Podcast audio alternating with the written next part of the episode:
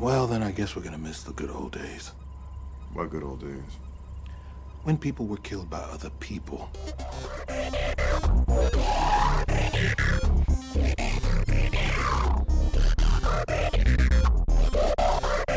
So, da sind wir wieder. Herzlich willkommen zur 92. Episode schon von Sprachnachrichten. Mein Name ist Kevin Hennings, ich bin euer Host und ihr fragt euch bestimmt, was das gerade für ein komisches Intro war. Vielleicht aber auch cooles Intro in euren Ohren, denn vielleicht kennt ihr das Zitat, das ich daraus gepickt habe. Das ist nämlich von dem vielleicht einer, vielleicht ist es einer der durchschnittlichsten Filme aller Zeiten von iRobot mit äh, Will Smith.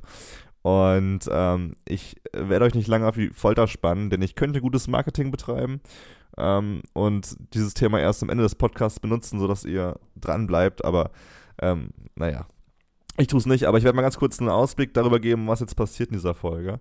Ähm, das erste Thema wird sein menschliches Uber. Das zweite Thema, warum Google überhaupt Google heißt. Drittes Thema, das sind zwei kleine Fragen, die ich mir rausgepickt habe, die sich in äh, meiner unmittelbaren Umgebung sehr oft gefragt wird, äh, werden.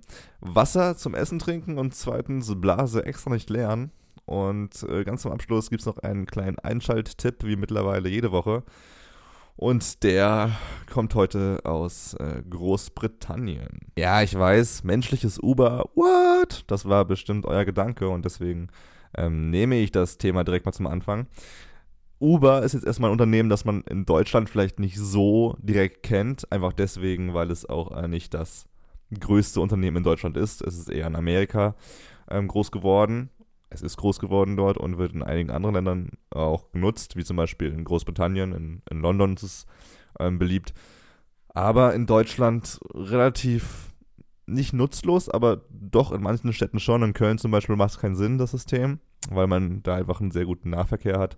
Ähm, in vielen Städten gibt es aber auch einfach, glaube ich, Streitereien, weil Taxis nicht abgeschafft werden sollen und Ubers. Ähm, ihr könnt sozusagen per App-Knopfdruck ein, äh, einen Fahrservice organisieren, also so wie ein Taxi, nur dass der deutlich günstiger ist. Hm, was bei Uber nicht heißt, dass die Qualität auch günstiger ist, sondern einfach, dass der Service günstiger ist. Du kommst schneller einfach irgendwo hin, weil ähm, jeder äh, Autofahrer sich Uber installieren kann und man ist direkt, ähm, man hat dann so eine Map auf dem Handy, wo man sieht, okay, Fahrer äh, Mick Jackson kommt mich jetzt abholen, weil er gerade in der Nähe ist. Äh, also ungefähr wie Taxis, nur günstiger und deswegen hat sich Uber sehr, sehr krass durchgesetzt in Amerika und in einigen anderen Ländern. So, warum spreche ich das Thema an? Uber gibt es seit fucking vielen Jahren. Ähm, was aber Uber ausgemacht hat, war, dass du nicht mehr extra bei einer Taxi-Company anrufen musstest, auch wenn es mittlerweile Apps gibt, mit denen man auch Taxis ganz easy mit rufen kann, hat Uber das so durchgesetzt am Anfang, dass du nicht jemanden anrufen musst extra. Und das kann man darauf unterbrechen, dass es noch weniger menschliche Interaktionen gab als vorher. Also vorher gab es immer schon ein bisschen was, du musst jemanden anrufen, du hast dem Taxifahrer nochmal ähm, deinen Wunsch sagen müssen, wo du hin willst. Und bei Uber ist es einfach möglich, du gibst ein, wo du, wo du bist, wo du hin willst und du könntest rein theoretisch ins Uber einsteigen, ohne mit dem Fahrer zu sprechen, da alle Infos über die Smartphones abgewickelt werden. So, jetzt kommen wir zum menschlichen Uber, was äh, schon ein bisschen crazy klingt, aber lasst mich erstmal erklären. Ähm, es, es wurde von der Firma Chameleon Mask ähm, erfunden, also Chameleon, kann man sich denken. Sehr, sehr cooler Name natürlich für eine Firma, die folgendes Produkt anbieten möchte, nämlich den menschlichen Uber. Also es heißt nicht wirklich menschliches Uber, es wird aber damit ver, vermarktet von dieser äh, Firma Chameleon Mask. Und diese Firma hat sich zur Aufgabe gemacht, dass du noch viel weniger aus dem Haus gehen musst als sowieso. So, wie funktioniert das jetzt? Also, Du hast zum Beispiel ein Meeting im, im Büro deiner Arbeit, was fünf Kilometer entfernt ist und du denkst dir so, ey, nee, ich habe gerade echt keinen Bock. Ich habe noch eine Folge von Stranger Things äh, anzuschauen und wenn ich die zu Ende schaue, dann habe ich aber nicht genug Zeit, um ins Meeting zu gehen. Ich würde aber noch gerne zu Ende schauen, weil die einfach sau spannend gerade ist. Und was machst du? Du holst dir äh, den Service von Chameleon Mask und die sorgen dafür, dass sich ein echter Mensch zu deinem Meeting, äh, zu deinem äh, Meeting begibt, aber mit einem iPad vor dem Gesicht. Puh, fucking genius, I know. Ähm, so funktioniert das menschliche Uber von Camille Mask. Ähm, irgendein Mensch da draußen sich angemeldet hat bei diesem Service zum Arbeiten, den kannst du mieten. Er setzt sich ein iPad vors Gesicht und ähm, dieses iPad wird per Facecam oder Skype dein Gesicht zeigen. Das heißt, du kannst zu Hause auf dem Sofa hocken, Stranger Things schauen, mit dem einen Gesicht, mit dem einen Blick immer auf den Fernseher und mit dem anderen Blick ab und zu mal auf den Laptop, um im Meeting teilzunehmen, weil da Skype offen ist und du damit ähm, an dem Meeting teilhaben kannst. Ist das genial? Ist das genial? Ich finde es wirklich toll. naja, es stellen sich ein paar Fragen, zu denen wir gleich kommen, aber ich fand eigentlich am lustigsten die Aussage des Erfinders, äh, Yin Rikimoto, der meinte, Zitat, es wirkt überraschend natürlich. Und das im Zusammenhang mit dem Video, das man, mit dem Werbevideo, das man sehen kann, in dem einfach irgendein komischer Dude äh, mit einem iPad vor, vor, dem, vor dem Gesicht rumläuft. Äh, nein, es sieht nicht natürlich aus, es sieht schon sehr creepy aus. Äh, ihr erinnert euch vielleicht an die Folge von The Big Bang Theory, wo ähm, wo Sheldon im Bett liegt und krank ist und er aber, ich kenne den Inhalt gar nicht mehr, was er machen will, aber er muss irgendwie unterwegs sein und hat sich einen Roboter gebaut, wo er ebenfalls ein iPad äh, von dran bastelt und äh, er dann äh, die Leute trotzdem nerven kann. Und genau das gleiche Prinzip, also nur mit Menschen, wirkt natürlicher als mit einem Roboter natürlich, aber es wirkt immer noch nicht natürlich natürlich. Äh, die Anwendungsmöglichkeiten sind aber sehr interessant. Abgesehen von dem Meeting kann man zum Beispiel auch die Theateraufführung der Tochter nicht verpassen. Wenn man ähm, auf der Arbeit ist, kann man einfach den äh, kann irgendeinen Menschen mit dem iPad im Gesicht dahin schicken. Oder eben auch zur Beerdigung des besten Freundes, wenn man da einfach irgendwie gerade ähm, seine Sunday League nicht verpassen möchte. Ungeklärte Fragen sind aber, ähm, wie sieht der Uber, also dieser menschliche Uber, der das iPad im Gesicht trägt, denn in dem Video, das man ähm, zu sehen bekommt, sieht man nicht, wie der Mensch an sich sieht. Also es gibt keine Gucklöcher oder sowas, weil das iPad halt direkt vor dem Gesicht ist, ähm, das Gesicht imitieren soll. Deswegen stellt sich mir die Frage, wie sieht der Uber? Oder muss es einen Menschen geben, der den Uber leitet? Dann wäre es aber schon wieder nicht mehr authentisch genug, weil jeder, der dich kennt und in dein Gesicht sieht, wird sich wundern, wer deine Begleitung ist. Oder es gibt einen menschlichen Uber-Hundesführer, Hundführer, Führerhund, der dich dann wie so einen Blinden durch die Gegend führt, aber auch das wäre komisch. Ähm, das ist eine Frage. Und wie reagiert die Frau, die plötzlich mit jemand anderem schläft, aber dein Gesicht vor dem, vor dem Gesicht äh, zu sehen bekommt? Ebenfalls komisch. Aber positiv muss ich sagen, in einer Zeit, in der Maschinen so viele Aufgaben übernehmen und Jobs ablösen, ist es hier nicht der Fall. Hier bei der Chameleon Mask Firma ist es so, dass Menschen nicht ihren Job verlieren. Ganz im Gegenteil, es werden Jobs geschaffen in Zeiten der Digitalisierung. Äh, aber also im Allgemeinen muss ich sagen, creepy. Äh, ich glaube jetzt nicht, dass sich diese Firma durchsetzen wird, aber es ist so ein Anfang. Es ist eine Anfangszeit, wo sich neue Firmen, wo sich Startups eben an solchen Ideen austoben. Und ich meine mal, hey, wir sind äh, im Jahr 2019 gerade mal.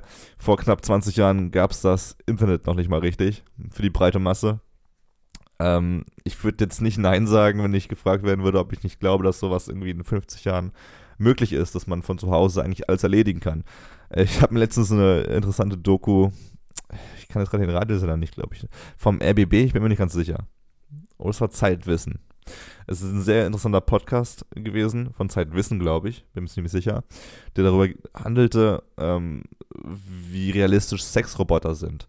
Und ich spoiler mal direkt, es ist schon realistisch, dass solche Maschinen gebaut werden, aber nicht unbedingt realistisch.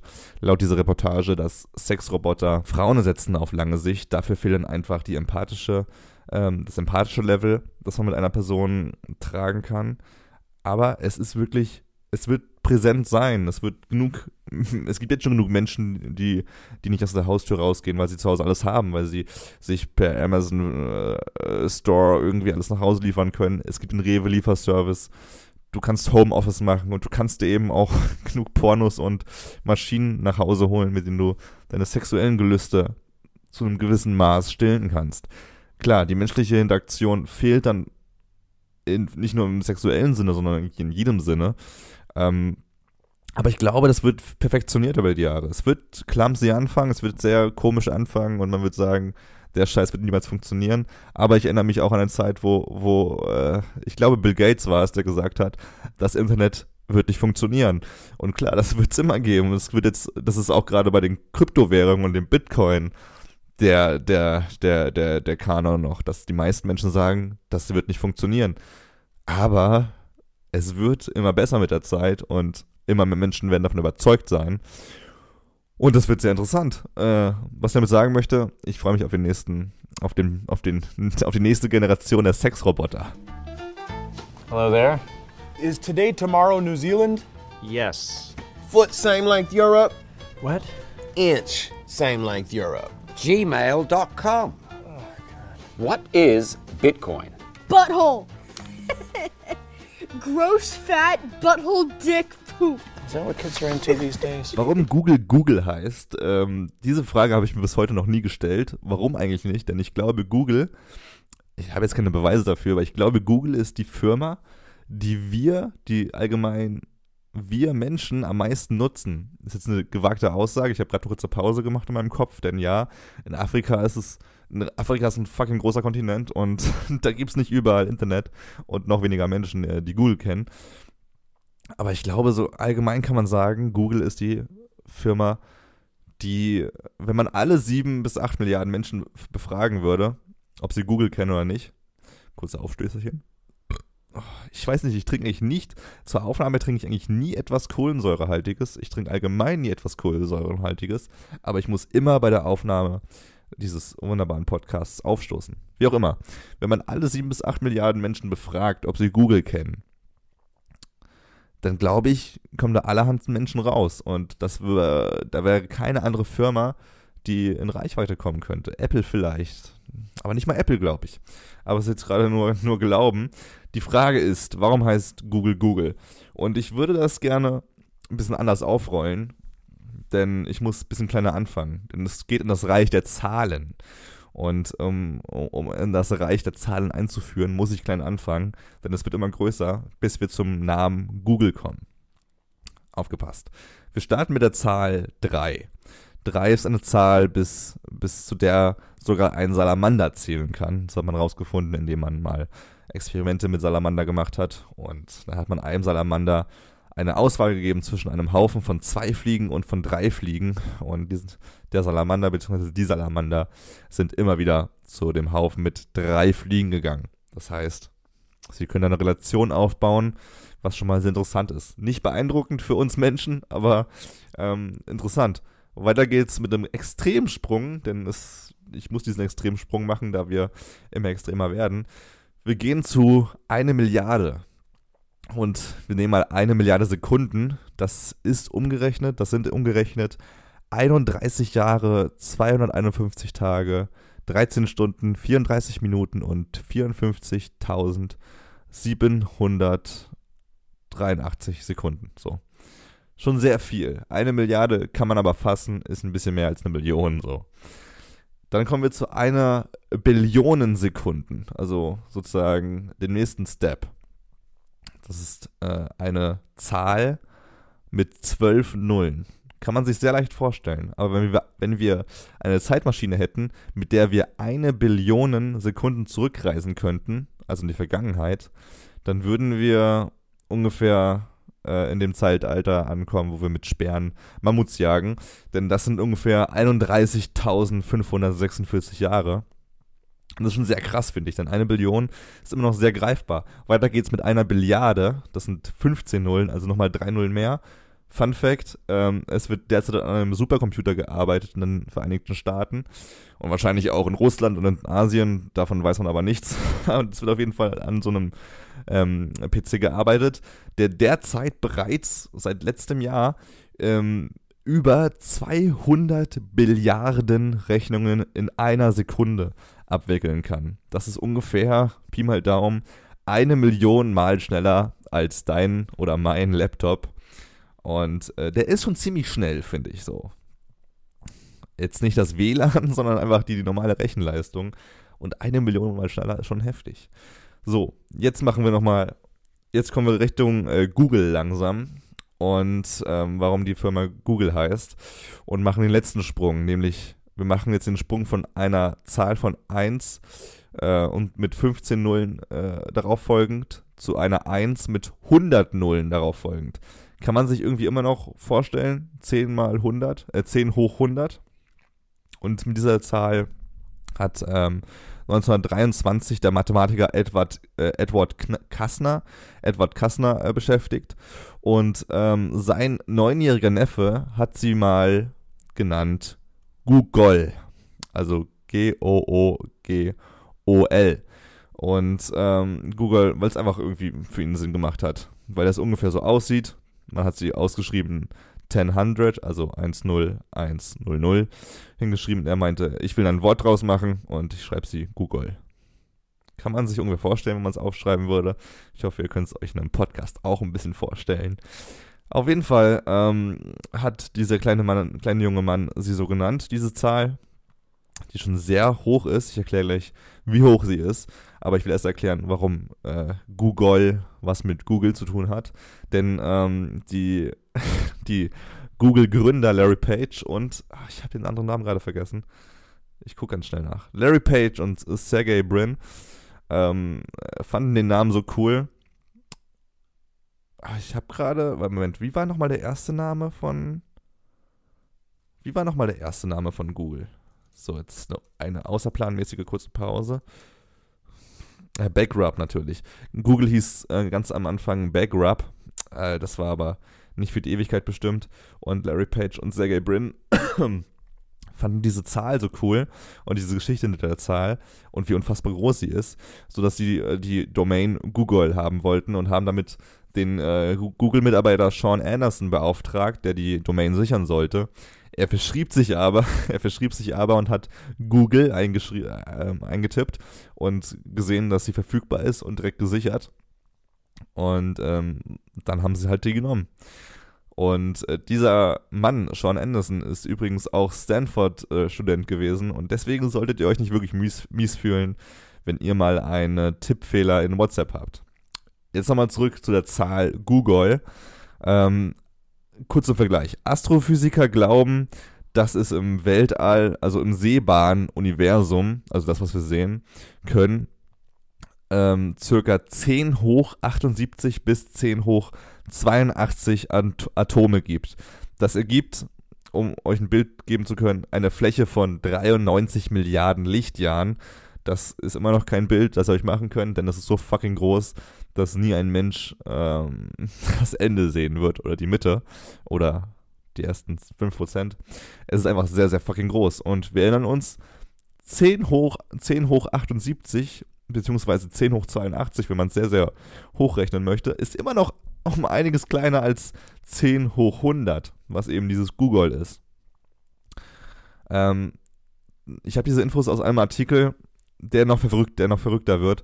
Es geht dann zur Graham's Number, von der vielleicht schon einige gehört haben, die ich jetzt aber nicht im Ansatzweise irgendwie erklären kann, deswegen lasse ich es.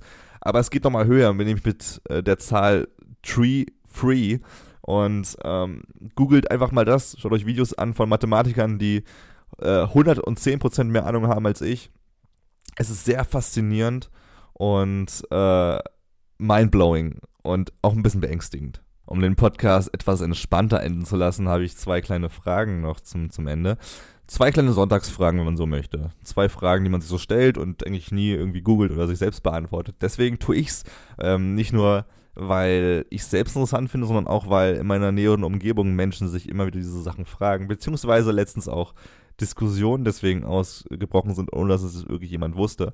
Und zwar Nummer eins, sollte man Wasser zum Essen trinken? Denn ich bin jemand, der generell nicht viel Wasser zum Essen trinkt. Und mein Kollege letztens fand das nicht so cool. Der meinte, hey, das ist ziemlich ungesund, beziehungsweise es ist gesunder, es ist gesünder, wenn man Wasser zum Essen trinkt. Und ich meine so, nein, mir wurde mal gesagt von einer Freundin, dass man das nicht machen soll. Ich habe aber nie wirklich hinterfragt, warum. Sie hat mir mal erklärt, warum, aber ich habe es vergessen. Ich habe es wieder recherchiert und jetzt weiß ich wieder. Wasser ist supi und ich selbst trinke auch meistens vier Liter am Tag. Ähm, sorgt beim Essen aber dafür, dass deine Magensäure verdünnt wird und du deswegen langsamer verdaust. Ergo bleibt dein Essen noch länger im Magen als sonst und das kann eben dafür sorgen, vor allem wenn du sehr fettiges Essen isst, dass du noch länger träge und schlapp bist, als sowieso schon vorher der Fall gewesen wäre. Ähm, Kohlensäure macht es nochmal schlimmer, weil Luft in deinen Magen reinkommt und es einfach auch anstrengend ist. Äh, Kohlensäure allgemein, Mineralwasser mit Kohlensäure, don't do it. Ähm, stilles Wasser is the way to go. Aber nicht beim Essen. Man kann es gerne davor machen, wenn man zum Beispiel abnehmen möchte. ist Es sehr gut, wenn man äh, Wasser trinkt. Ein Glas, zwei Glas Wasser, damit der Magen schon mal nicht ganz mehr so leer ist äh, und man nicht mehr so viel Hungergefühl hat.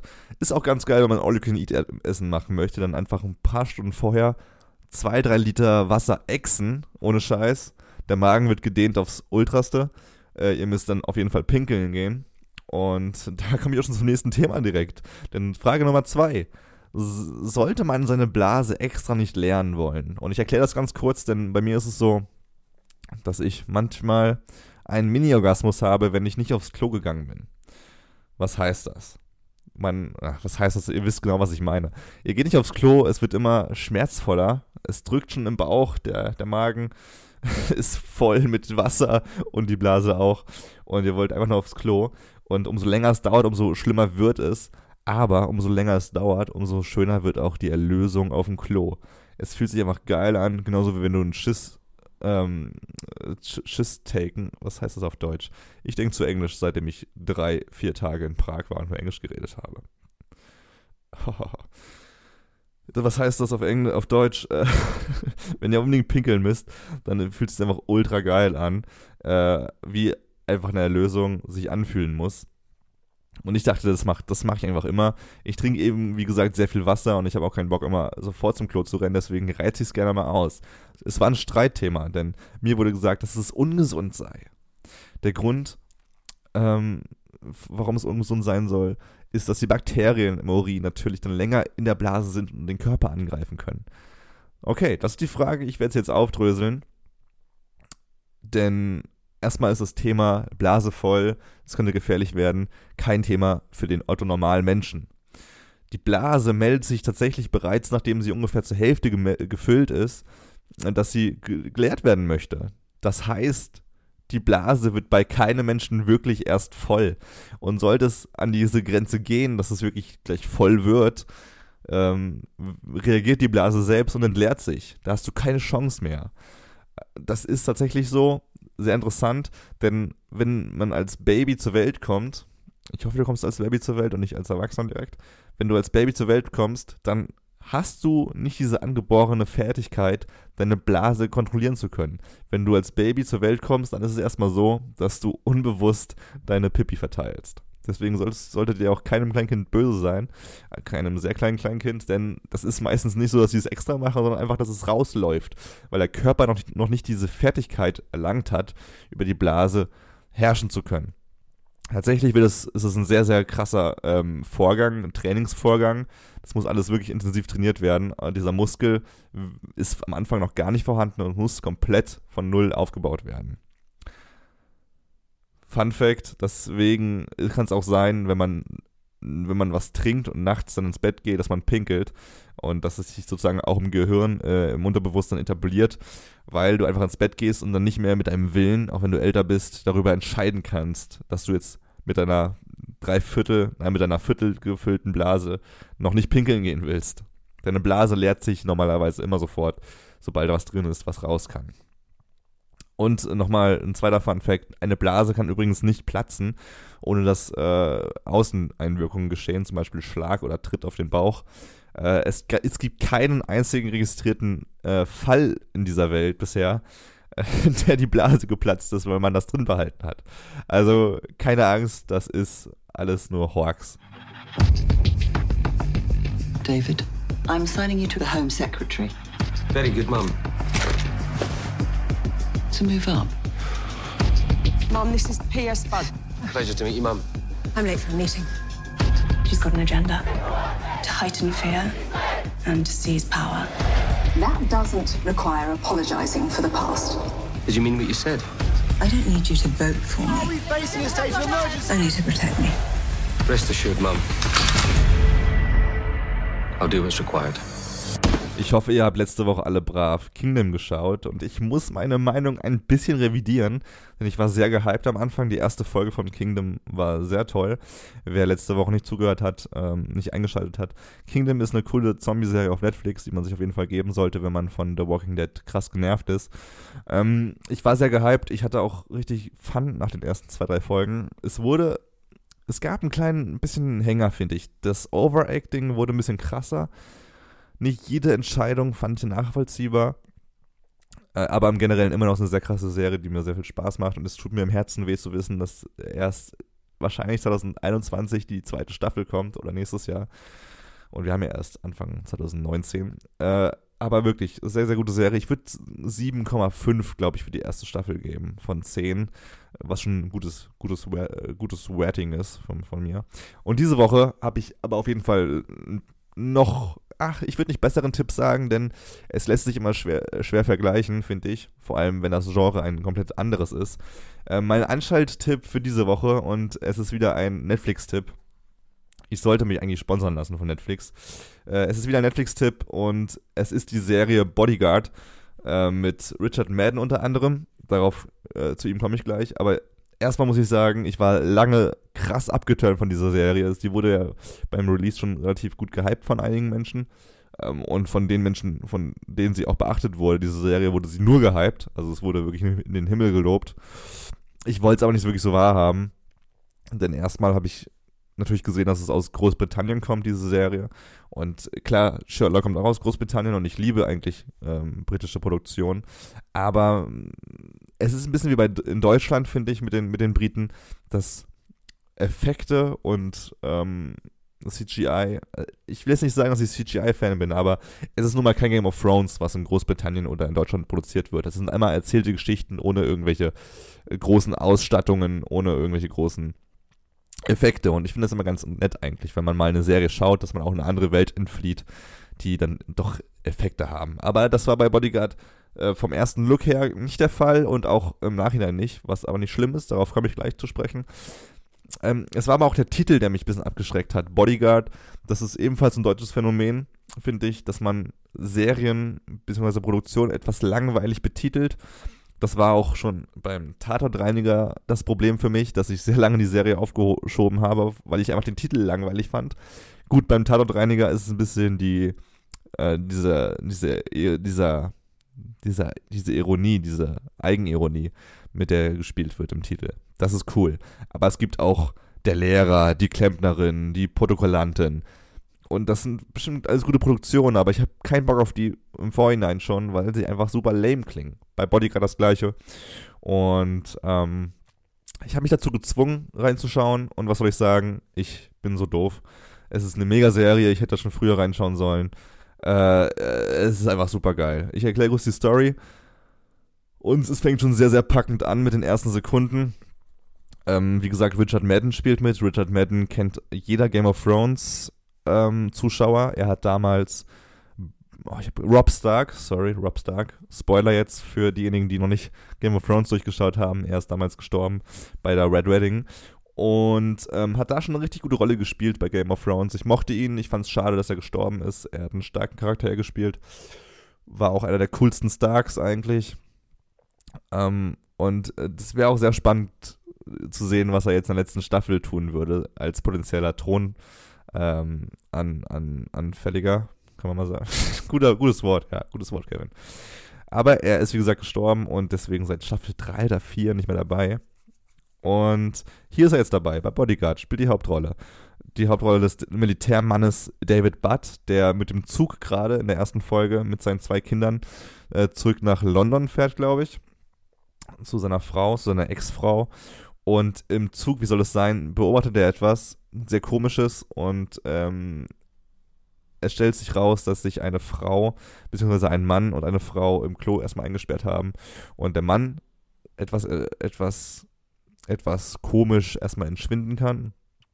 Aber er ist erstmal weg und es das heißt nur noch die Frau ist im Klo und wie sich rausstellt, hat sie einen Suicide-Gürtel an, also einen Bombengürtel und sehr intensiv, die Musik äh, Einsätze sind perfekt. Und dröhnen dir ins Ohr und du bist schon direkt ängstlich nur wegen der Musik. Und dann fängt eben Richard Madden als David Budd an, mit dieser Frau zu reden und äh, sie davon abzubringen, jetzt den Zug zu sprengen, weil sie schon den, äh, den Stecker mit den, dem Knopf in der Hand hält. Und es funktioniert tatsächlich, sie, sie, sie, er kann sie davon überzeugen, nicht diesen Zug in die Luft zu sprengen. Das ist sehr dramatisch und äh, der Zuschauer schwitzt genauso wie, wie Richard Madden selbst. Sehr verrückt. Und nach diesem Job ähm, wird er dazu beauftragt, es war kein Job, er war in der Freizeit, aber sozusagen als Beförderung wurde er dann als Bodyguard der Home Secretary eingestellt. Die Home Secretary kann man auf Deutsch sagen, die, Innen die Innenministerin. Und äh, die Innenministerin Great Britains ist ein bisschen gewöhnungsbedürftig, kann man sagen. Sie ist sehr harsh, sehr direkt, aber David Budd und sie verstehen sich auf einer Ebene doch ganz gut, auf einer professionellen Ebene und äh, es ist eine sehr interessante Konstellation von den Zweien und fortan ist er nun der Bodyguard von ihr und begleitet sie überall hin und zeigt auf wirklich extremste und intensivste Art und Weise, was für ein absurd harter Job es eigentlich ist, Bodyguard zu sein, vor allem so einer hohen ähm, Politikerin. Ich glaube, man kann es auch sehr gut auf normale Bodyguards runterbrechen, die ihren Job ernst nehmen, denn du bist wirklich gefühlt zwölf Stunden am Tag, wenn nicht länger, äh, nur am Observieren der Umgebung, natürlich auch in deiner Freizeit, glaube ich dann. Das zeigen sie auch sehr gut. Und du bist dann wirklich, wenn du im Job bist, nie, du hast da keine Pause. Wenn du diese Frau beschützen sollst für, sagen wir mal, zehn Stunden, dann bist du auch zehn Stunden im Job. Du hast ja nicht mal, wo du aufs Klo gehen kannst. Ja, du gehst schon aufs Klo. Aber du hast jetzt nicht, wenn du mal mit ihr essen, wenn, wenn sie essen geht, dass du dann auch entspannt isst. Du bist dann vor allem gerade dann, wenn sie isst, in einem öffentlichen Ort, an einem öffentlichen Ort, bist du im Job und musst gucken, dass, äh, dass sie sicher ist. Und äh, das haben sie bei Bodyguard so absurd gut dargestellt, was für ein, was für ein dreckiger, äh, dreckiger, knallharter Job das ist, dass, ähm, dass es wirklich eine Schande ist, dass man dem Bodyguard noch nie so viel Aufmerksamkeit gegeben hat. Ähm, ich will nicht mehr über die Story ver verraten, denn es gibt einige Twists und Wendungen, die man so nicht kommen sieht und die auch schön sind, die schade sind, die auf jeden Fall die Emotionen im Zuschauer anregen. Das ist nicht selten der Musik, den, dem Musikeinsatz ge gegolten, die, der wirklich unfassbar gut ist. Die Dramaturgie könnte nicht schlimmer äh, auf die Spitze getrieben werden und ich fände es schade, wenn es da draußen irgendjemanden gibt, der Langeweile hat und eine, eine, Serie schauen möchte und Bodyguard nicht in Betracht zieht. Das ist eine tolle Serie, die man auf jeden Fall schauen sollte. Sie hat sechs Folgen. Die erste Staffel, es wird keine zweite Staffel geben. Ich bin noch nicht ganz durch, mir fehlen noch zwei Folgen. Ich glaube aber gehört zu haben, dass es nicht weitergeht. Also eine Miniserie, sechs Folgen, schön für den Sonntag mal reinzwirbeln und dann kann es auch wieder mit Stranger Things weitergehen. Leute, ich bin raus. Das war's für diese Woche. Habt eine tolle Nachkarnevalszeit. Es ist gerade Karneval in Köln. Und äh, genießt die freien Tage am Wochenende. Ciao.